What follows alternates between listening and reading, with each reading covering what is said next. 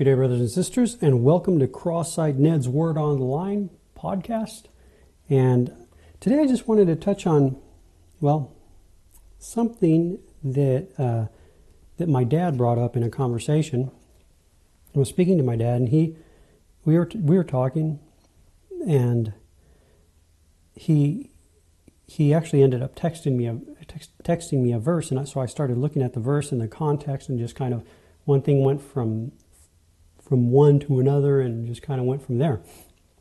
And so I just want, I'd like to just share that verse and just share a couple things that I believe the Lord's put on my heart um, concerning this verse. So here's the verse. It's John chapter 6, verse 53. Then Jesus said to them, Most assuredly I say to you, unless you eat the flesh of the Son of Man and drink his blood, you have no life in you. And so, uh, during that time, many of his disciples, when they heard that, it was a hard saying for them. They couldn't understand it, and many of his disciples left during that time. And I guess they, they thought Jesus was speaking of cannibalism, but he wasn't. Okay? Most assuredly I say to you, unless you eat the flesh of the Son of Man and drink his blood, you have no life in you. I just wanted to kind of mention a few things, a, a couple things. First of all, the Passover. I want us to think about the Passover. With the whole thing of the Passover, remember the children of Israel were in Egypt. They were in a condition of bondage and death that they could not escape. They, they finally started crying out to God and of course, God sent them a deliverer. God, we know, He did miracles, signs, and wonders. He did great judgments in the land of Egypt. But the children of Israel still continued in Egypt. You know, all the different plagues that the Lord brought the river, Nile River turned to blood, the frogs, the locust, the hail, uh, all these things. And they, yet they continued, they were still in Egypt. God doing these miracle signs and wonders, and yet these people are still in Egypt. Egypt testifying of the abode of the dead. Their condition was still one of death and bondage. Okay?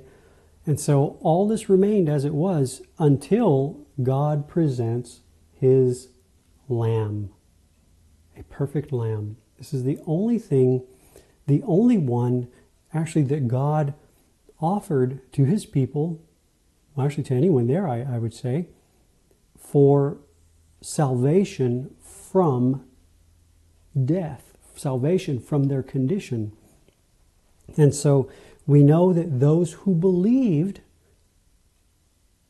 what God had said concerning the lamb, those who believed, they took the lamb, they slew the lamb, they put his blood, the blood of the lamb, on the doorposts and lintel. They went in through the door, covered by the blood, and then they ate the lamb. The lamb was now on the inside. And so here God offers their, their, their only salvation.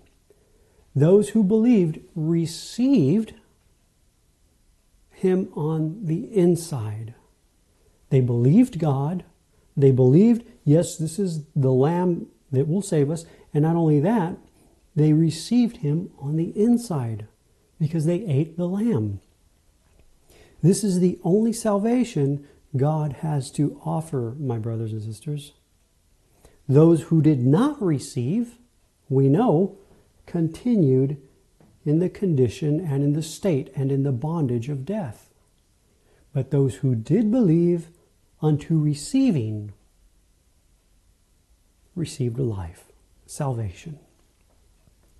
Concerning the blood, because Jesus says, Most assuredly I say to you, unless you eat the flesh of the Son of Man and drink his blood, you have no life in you. In the Old Testament, uh, and this is pro- probably was one of the stumbling blocks for those who were listening to Jesus.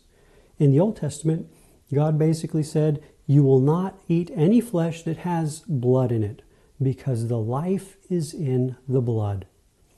And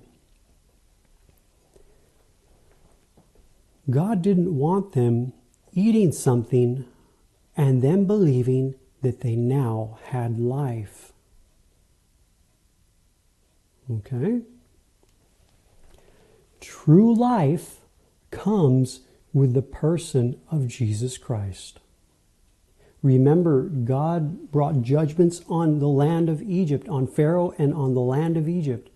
Miracle signs and wonders, and yet they continued in the state, in the condition of death until the Lamb appeared.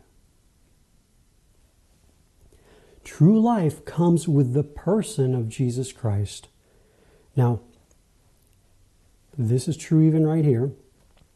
There is, and don't get upset, there is no life in the testimony, though the testimony declares life. Jesus said, John 5 39 through 40, You search the scriptures, which is the testimony. You search the scriptures, you think you have you you you have life in them. And then he says, And they are they that testify of me. And then he goes on to say, very sadly, he says, And you will not come to me to have life.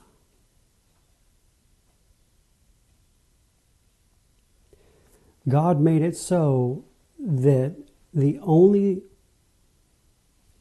that we could that we could that we do and we will only be able to find true life in the person of his son. And so Jesus himself is the only life that God offers. John uh,